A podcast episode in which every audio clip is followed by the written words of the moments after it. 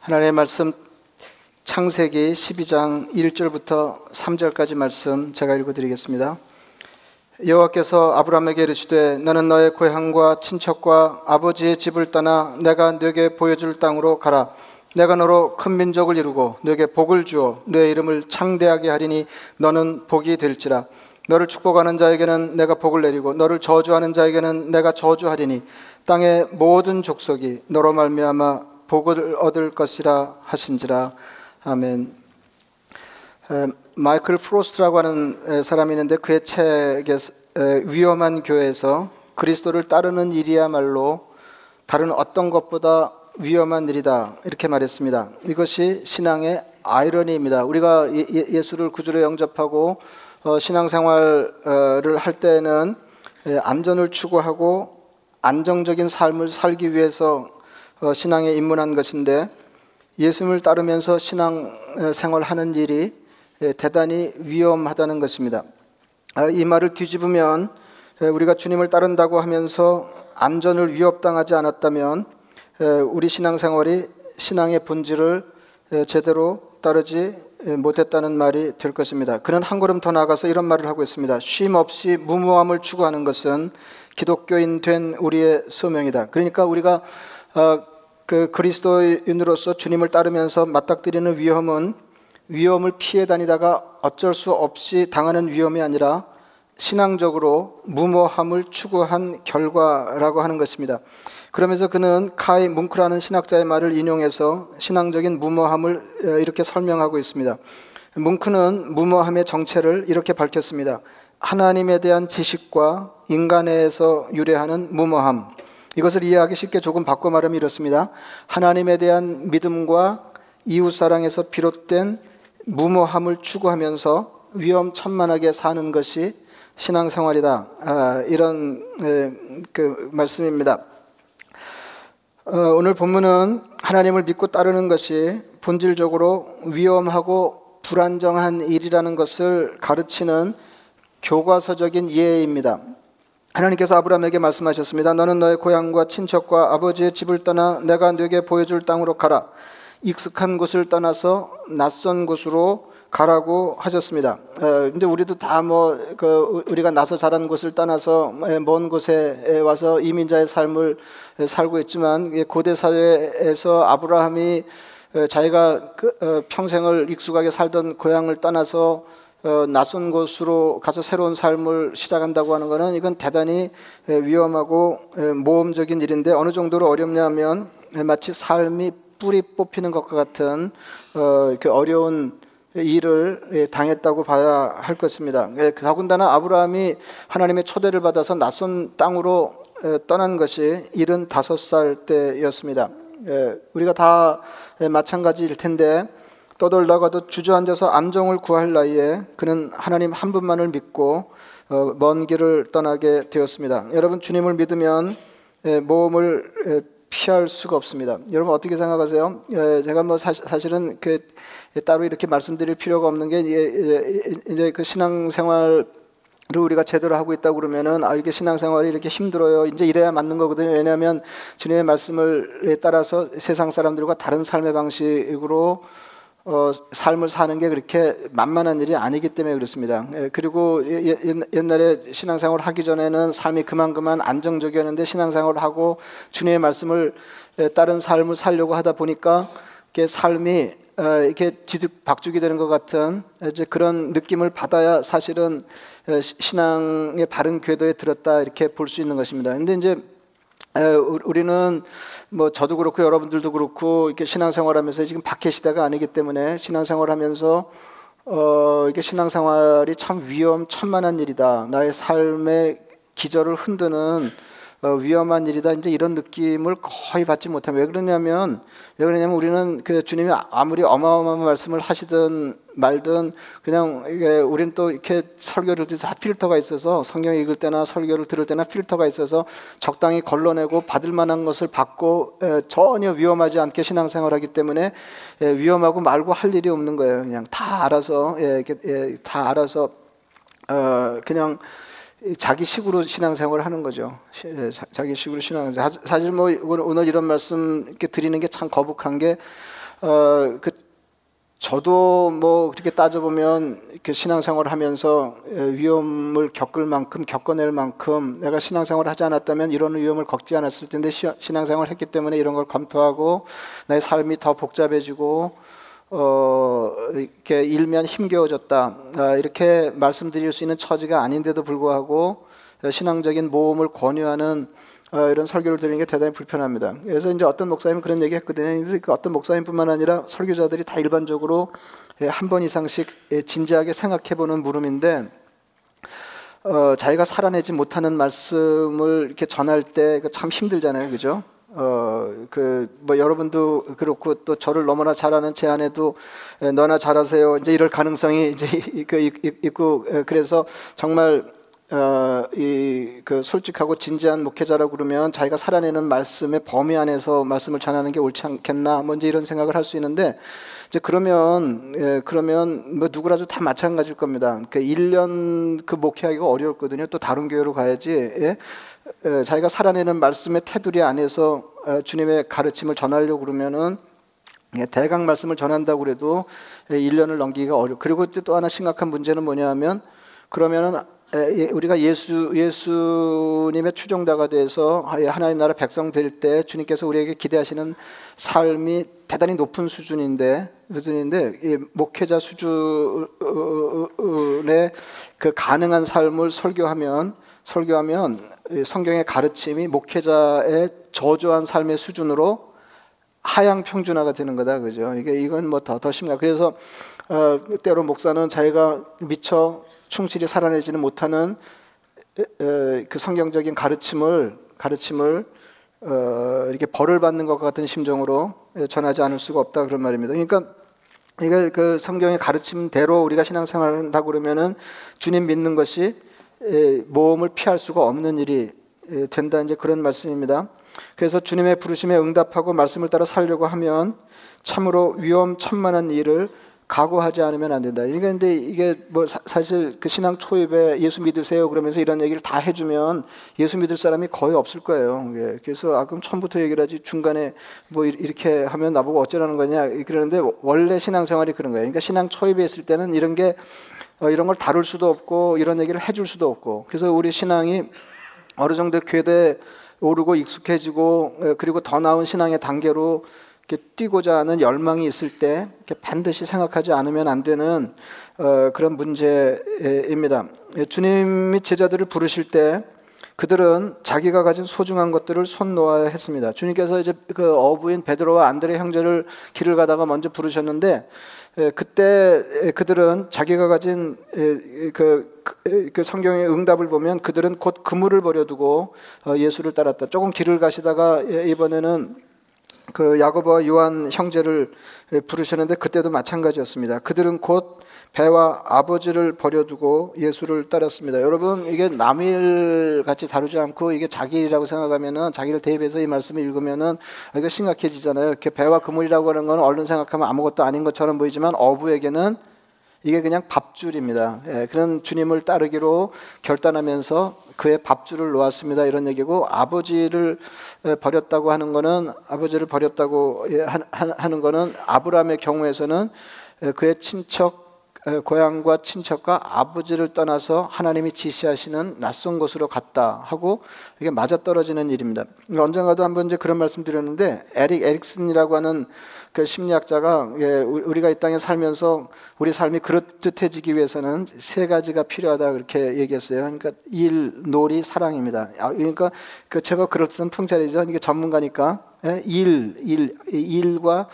놀이와 사랑 이 세 가지를 구비해야 우리 인생이 그만 그만 풍성하게 그럴듯해질 수 있다. 이제 이렇게 얘기하는데 제가 지난번에 이 말씀을 소개하면서 그런 얘기를 했습니다. 사람이 인생이 그 통찰이 모자라서 그런데 여기 신앙이 반드시 끼어 들어가야 된다는 거죠. 그죠? 신앙이 있어요. 그래서 이게 그 그러면 이제 모양이 그럴 듯해져요. 예, 일과 놀이와 사랑과 신앙. 뭐 순서를 따질 건 아니고 어, 이 네 가지를 구비해야 우리 에, 인생이 어, 삼다워진다. 이제 그런 말입니다. 어, 그래서 이제 그이 에리 에릭슨이 말한 틀에 에, 맞추어서 한번 생각을 해보자 그러면은 제자들이 배와 그물을 버린 것은 이 일을 손 놓은 것입니다. 평생 해오던 일을 버린 거예요. 그리고 아버지를 버린 거는 익숙한 관계를 포기한 것인데 에릭 에릭슨의 항목으로 얘기하자면 사랑을 접은 것입니다. 이게 이게 어느 하나도 쉬운 일이 아닌 거거든요. 이 사람들은 하나님을 믿는 믿음으로 일도 버리고 사랑도 버렸습니다. 여러분 그리고 뭐 반드시 그런 건 아니지만 일은 성취하고 관련이 되잖아요. 그러니까 자기가 평생 동안 그 일하면서 쌓아놓은 그 삶의 기반, 그 성취에 기대서 삶을 사는 것을 포기하고 어, 하나님만을 믿는 신앙으로 어, 신앙으로 어, 대체했다고 하는 이제 그런 말입니다. 그러니까 이처럼 하나님을 믿는 것은 대단히 위험한 일입니다. 어, 매번 그러시는 것은 아니지만 주님을 따르려고 하는 사람들에게 주님은 왕왕 돈을 버리고 어, 재산을 흩으라고 말씀하셨습니다.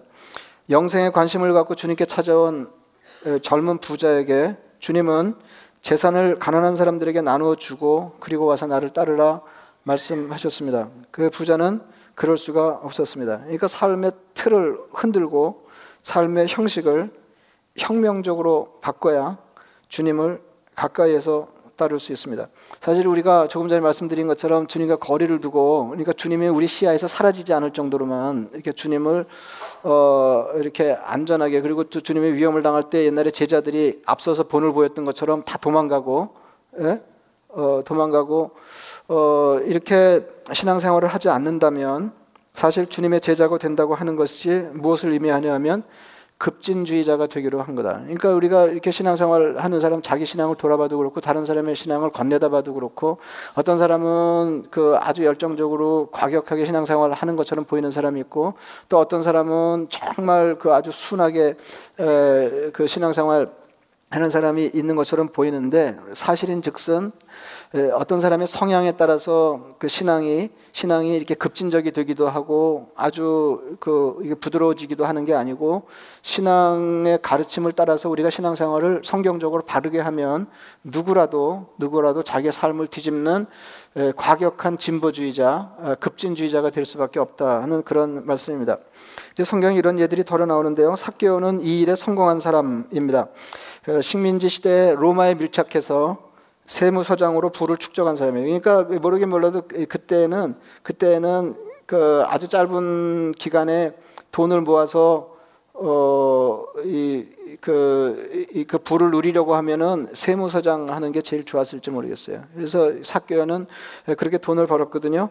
사람들에게 손가락질을 받으면서 사회적으로 소외됐지만 그것이 그가 사는 방법이었습니다. 이 사람이 예수님을 만났어요. 예수님을 만났어요. 그러니까 이게 그러니까 성경 읽기는 자기가 어, 지금 이게 도달한 신앙 수준하고 이게 관계가 있는데 에, 그러니까 예수를 믿으면서 정말 주님의 가르침을 따라서 성경 신앙 생활이 모험적이라고 생각하면서 안정을 추구하고 시작했는데 내 삶이 불안정해지고 전혀 삶이 다른 양상으로 이렇게 전교되는 것을 경험하는 사람이 이 대목을 읽으면 그런 사교가 주님을 만나는 장면에 어떤 짐작을 할 수 있을까요? 야, 이제 이 사람 또 큰일 났다. 이제 뭐 이 사람 신변에 무슨 일이 일어나겠구나. 이제 이렇게 짐작해야 맞는 거죠. 네. 어, 이 사교는 일거의 주님을 만나서 일거의 삶을 뒤집었습니다. 그러니까 그야말로 그 씨름으로 말하면 그냥 한 판 뒤집게, 한판 뒤집게. 예, 그리고 느낌으로 말하자 그러면 꼭지 뒤집기입니다. 예, 예, 예, 그냥 파고 들어가가지고 그냥 홀랑 뒤집어 버리는 거죠. 재산의 절반 이상을 자발적으로 가난한 사람들에게 나누어 주었습니다. 사케오는 자기가 한 번도 생각해 보지 않은 낯선 방법으로 주님을 따라 살기로 마음을 정하였습니다. 예수님을 만나서 그분을 따르는 것은 이처럼 참으로 겁나는 일입니다. 로버스 뱅스가 쓴 1세기 그리스도인의 하루 이야기라고 하는 아주 짧은 소설이 있습니다. 그러니까 진짜로 짧습니다. 진짜로. 진짜로 짧은데 어, 뭐 하, 루치라고 짧은 거 아니잖아요. 뭐 이, 이반데니 소비치의 하루 그러면 그 하루인데도 엄청 길잖아요. 소리. 근데 여기는 진짜로 짧아요. 어, 진짜로 짧은데 그 부제가 어느 회심자의 평범한 일상입니다.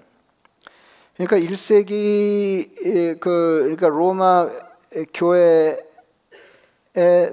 그 성도 이야기입니다. 어, 그러니까 어쩌다가 복음을 듣고 그 하나님 자녀가 되고 그리스도의 백성이 된 예, 어떤 사람이 어떤 사람이 신앙적으로 하루를 사는 얘기예요.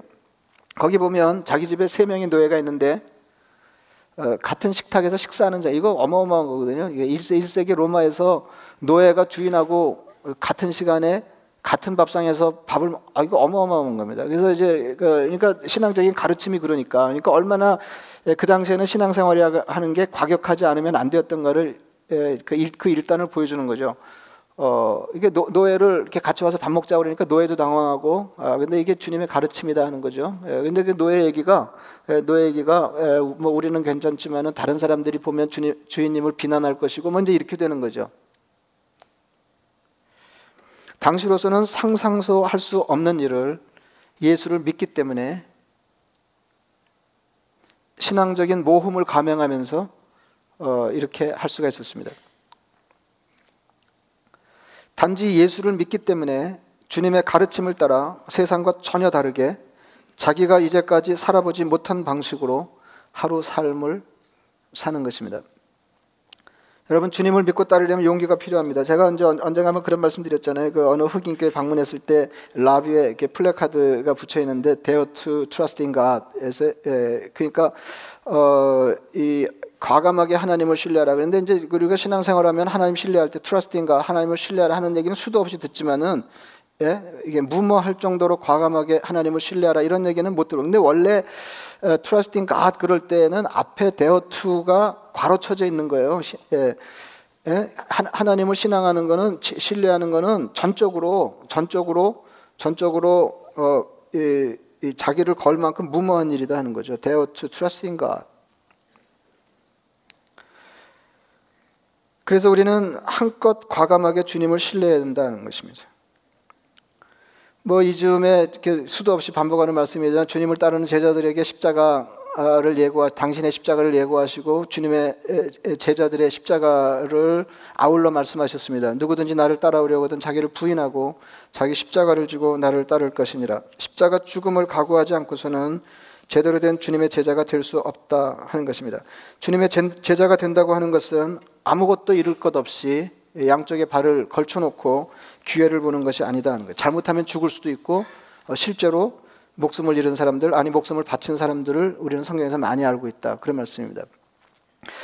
어, 세례 요한은 뭐 굉장한 사람이죠. 굉장한 사람이죠. 세례 요한은 칼에 목이 잘려 죽었고 예수님이 더 가까이 사랑하시던 제자 야고보도 칼에 죽었습니다. 스테반은 돌에 맞아 죽었습니다.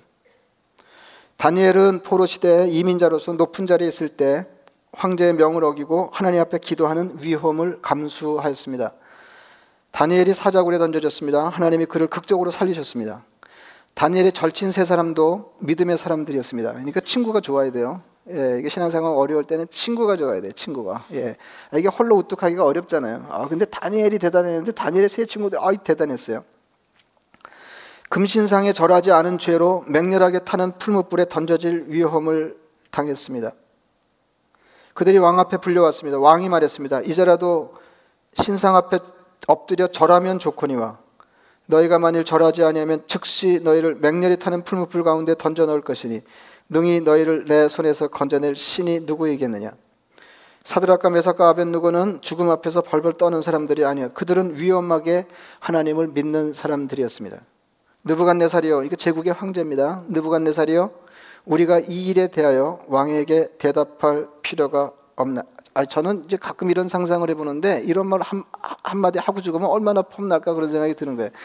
예, 아, 물론 죽겠지만은, 예, 이게 예, 느부갓네살이요. 그러니까 이게 뭐, 뭐냐면은 금신상이 잘 안 해가지고 이제 붙잡혀 왔는데 죽을 위기에 빠진 건데 이, 이 다니엘이 그랬던 것처럼 사드락과 메삭과 아벤누고도 대단히 영특한 관리였거든요.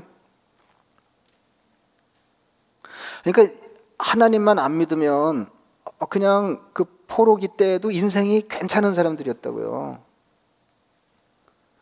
근데 지금 잘 나가는 인생에 하나님이 막아서신 거거든요. 이게 신앙이 걸림돌이 된 거예요.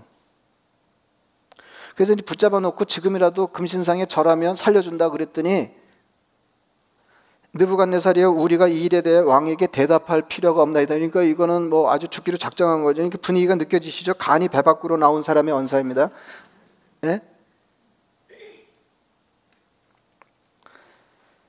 왕이여 우리가 섬기는 하나님이 계시다면 우리를 맹렬히 타는 풀무불 가운데서 능히 건져내시겠고 왕의 손에서도 건져내시리다. 이게 무슨 말이에요? 왕이 저 왕이 지금 느부갓네살이 뭐라고 얘기했냐? 붙잡아 놓고는 예? 어, 금시장에 절하지 않은 풀무불에 던져 넣을 텐데 이 위험에서 건져줄 신이 누구 있겠느냐 이렇게 어디 있겠느냐 이렇게 얘기하는 거예요. 그러니까 이세 친구가 이 황제 앞에 그렇게 얘기하는 거죠. 예, 하나님이 이, 이런 맹렬히 타는 풀무에서 우리를 건져내시고 왕의 손에서도 건져내. 아, 이거 아주 그냥 껌껌이 말 대답하는 거 아니에요? 근데 그 다음이 굉장해요. 그렇게 아니하실지라도 왕이여 우리가 왕의 신들을 섬기지도 아니하고 왕이 세우신 금 신상에게 절하지도 아니할 줄을 아옵소서 그리고 통고했어요. 예? 그들은 평소보다 일곱 배나 더 뜨겁게 한 풀무불에 던져졌습니다. 그들을 하나님이 살리셨어요. 근데 참 성경이 재미있는데 불탄 냄새도 없이 풀무에서 걸어 나왔습니다. 아, 끄슬리지도 않았어요. 예, 예, 보통 거기 거기서 살아나와도 이렇게 뭐 끄슬린 냄새가 나야 되잖아요. 이게 예, 연기 냄새. 예? 아 그런 냄새도 없었다는 거예요. 얼마나 신나요? 신앙이 이쯤 되면 여러분 신앙은 기계입니다. 그 이런 이런 얘기 참 그 실로 오래간만에 들어 들어보셨을 텐데 그 안고 없는 찐빵 그런 얘기 들어보셨잖아요. 예. 이렇게 찐빵 어, 찐빵이 지금도 이렇게 한국에 유명한 찐빵집이 있고 뭐 이제 예, 그러는데 이렇게 찐, 찐빵이 제대로 되려고 그러면 이렇게 안고가 많고 이렇게 이 밀가루 피가 얇고 뭐 그래야 되는 거 아니에요. 근데 이제 이걸 싸구려를 이렇게 사면은 그 그냥 한참을 배 먹어도 안고가 안 나오면 엄청 서운하잖아요. 근데 여러분 안고가 아예 없다고 생각해 보세요. 이게 반을 지나가는데도 안고가 오면 얼마나 당황스러운 일이에요. 그리고 그거를 찐빵이라고 팔면 거의 맞아 죽죠. 여러분 신앙은 기계예요. 기계가 빠지면 안고 없는 찐빵하고 전혀 다를 바가 없다는 것입니다.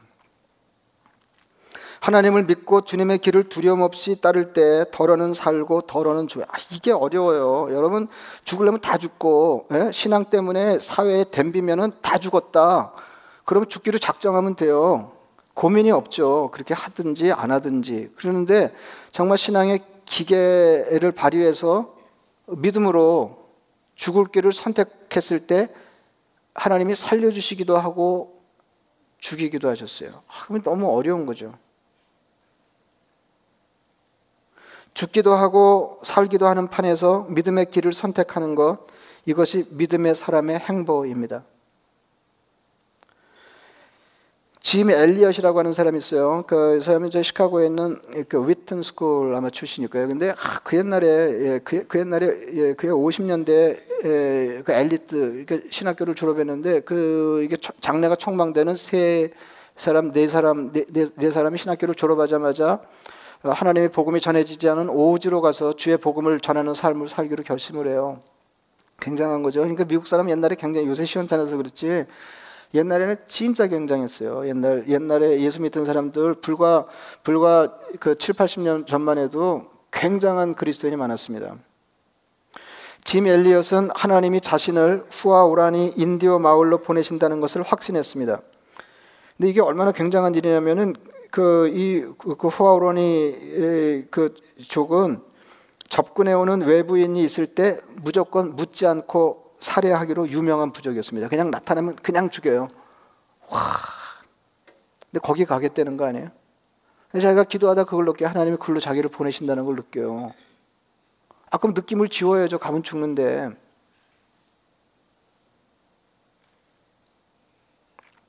(1956년 1월 8일) 엘리엇과 네 동지들은 바닷가에서 후아우라니 부족민들과 만났습니다.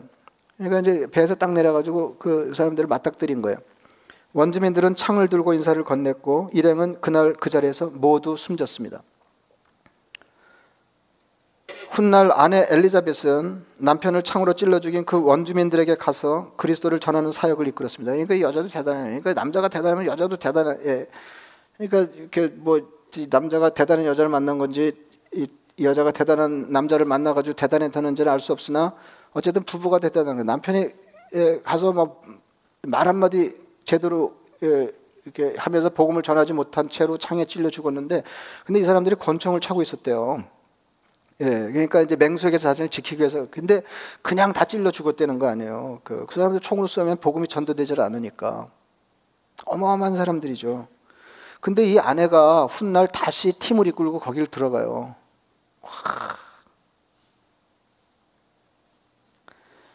이게 제가 그대로 읽어드리겠습니다. 그리고 결국 그리스도의 평화가 부족 전체를 지배하게 되었습니다. 굉장하죠.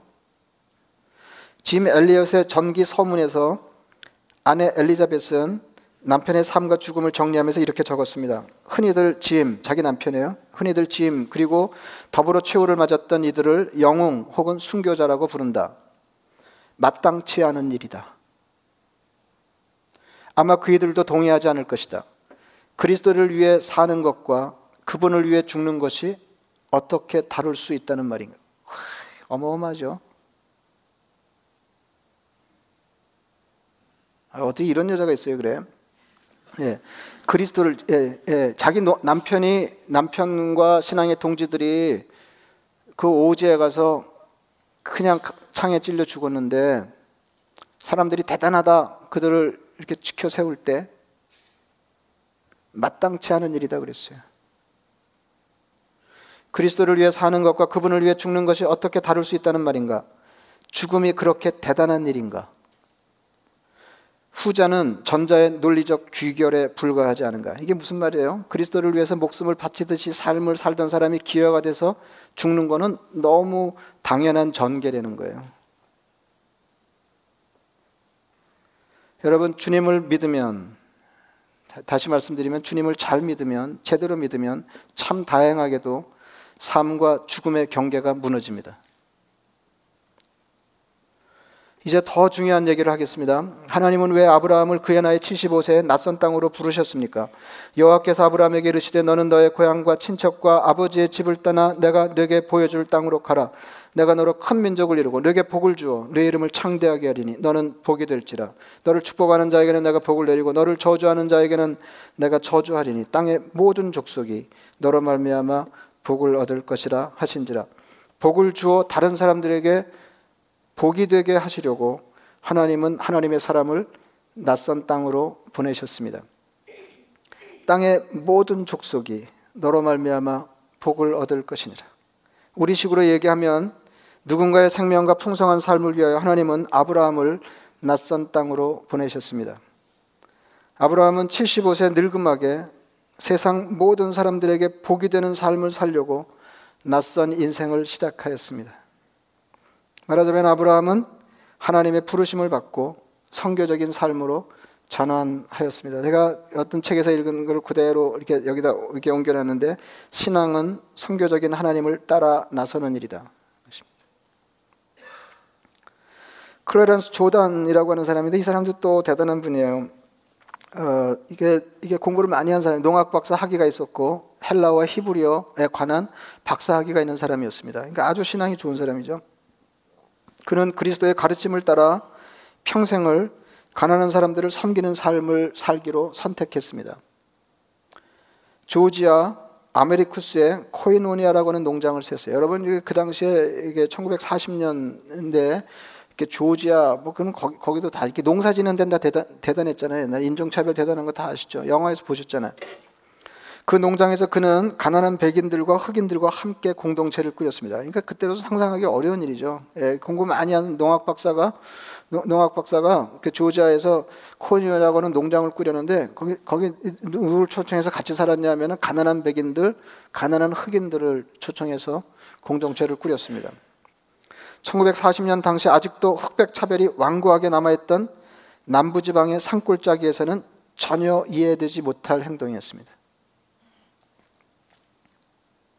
마을 사람들 반대, 극심한 반대 물론이었고요. 인종차별법을 따르는 그 동네 크리스찬들도 극심하게 반대했습니다. 그들은 클레런스의 농장을 방해하기 위해서 가진 짓을 다 했습니다. 집단으로 그를 따돌리기도 하고 농장으로 일하러 오는 사 람들의 타이어를 찢어놓는 일이 비일비재했습니다. 14년 동안 그를 쫓아내기 위해서 길을 썼어요. 1954년 그러니까 40년에 시작했는데 이제 54년 14년 고생한 거예요. 54년이 됐어요. 54년 마침내 그러면 좋은 일이 있어야 되잖아요. 이게 14년 고생하고 마침내 그러면 좋은 일이 있어야 되잖아요. 1954년은 마침내 KKK 집단이 이렇게 또 분위기 안 좋아지는 거죠. 예, 클레런스를 겨냥하고 그를 영원히 제거하기로 결정했습니다. 죽은 목숨인 거거든요. 어느 날밤 그들은 총과 횃불을 가지고 갑자기 들이닥쳐서 농장의 모든 가옥에 불을 지르고 영화에서 그런 거 보셨죠? 클레런스의 집에 총을 마구 쏘아대서 벌집을 만들었습니다. 그들은 협박에도 불구하고 떠나기를 거부한 흑인 한 가족만 빼고 다른 식구들은 모두 강제로 내쫓았습니다. 여러분 그런 이런 위협을 받을 때 떠나가는 건 너무 당연한 거죠. 있으면 죽는 건데요. 뭐. 흑인 한 가족만 남았어요. 클레런스는 얼굴을 가린 그 KKK 단원들 속에서 귀에 익은 목소리들을 구별할 수 있었습니다. 예상한 일이었지만 그들 중에는 크리스천도 있었고 또 지방 신문사 기자도 있었습니다. 다음 날 그 기자는 농장에 무엇이 남아 있는지 보기 위해서 왔습니다. 부서진 벽돌 조각 사이로 아직도 연기가 피어오르고 있었고 밭은 완전히 망가져 버렸. 그러나 클레런스는 여전히 괭이질을 하면서 씨를 뿌리고 있었습니다. 그는 클레런스를 큰 소리로 불러 세웠습니다. 끔찍한 소식을 듣고 왔어요. 이 순 나쁜 놈이죠. 제가 어제 자기, 자기도 왔었잖아요. 끔찍한 소식을 듣고 왔습니다. 이제 사람들에게 이 농장이 없어진다는 비극적인 뉴스를 전해야 되겠군요. 클레런스는 아무 말 없이 밭을 가는 일에만 열중하고 있었습니다. 그 기자는 거만한 말투로 입을 열었습니다. 좋습니다, 조던 씨.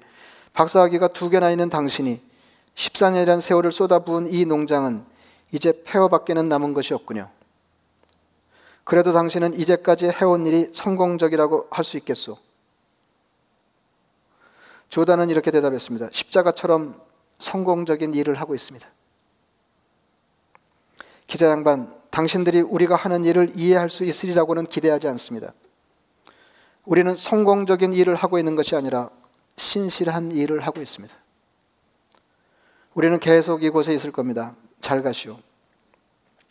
여러분 참 다양한 일인데 주님을 제대로 믿으면 성공과 실패의 경계가 무너집니다. 우리의 믿음 생활이 위험할 정도로 무모하지 않다면 우리 믿음이 위험에 빠진 것입니다.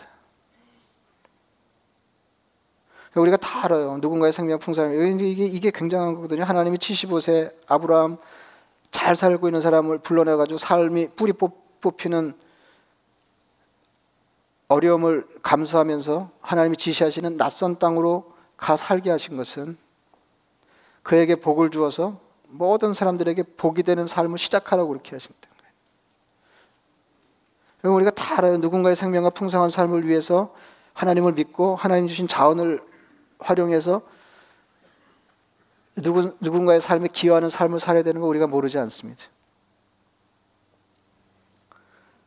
그 뭐가 문제냐면 그 수준이 너무 상식적이다 하는 거죠. 하나님이 성경을 통해서 우리에게 요구하시고 기대하시는 것은 그런 삶이 신앙적인 수준이어야 한다는 것입니다.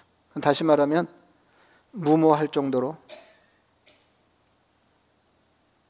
그런 가르침에 따라 사는 게 겁날 정도로 삶의 기반이 흔들릴 정도로 세상과 구별되어야 된다고 하는 것입니다.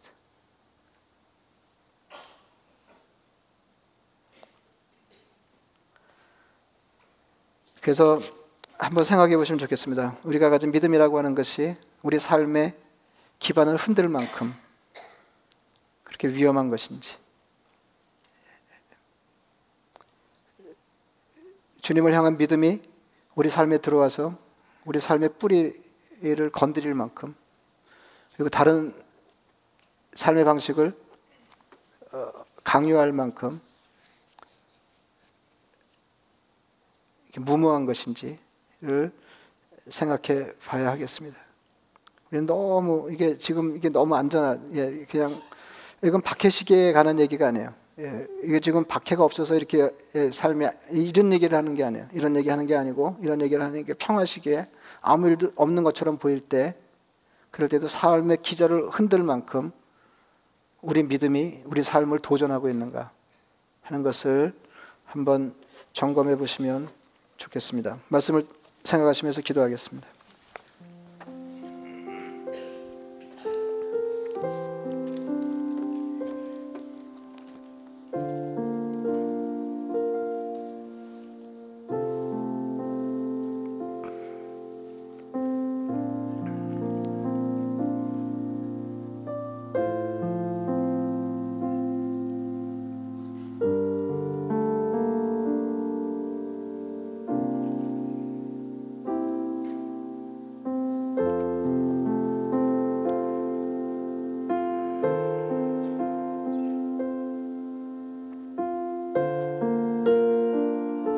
자비하신 아버지 하나님, 우리가 주님을 믿고 따르는 일이 이 우리 신앙생활이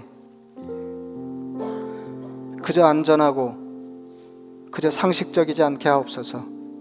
아버지 하나님 신앙의 선진들이 보여주는 것처럼 우리 삶의 근간을 흔들 만큼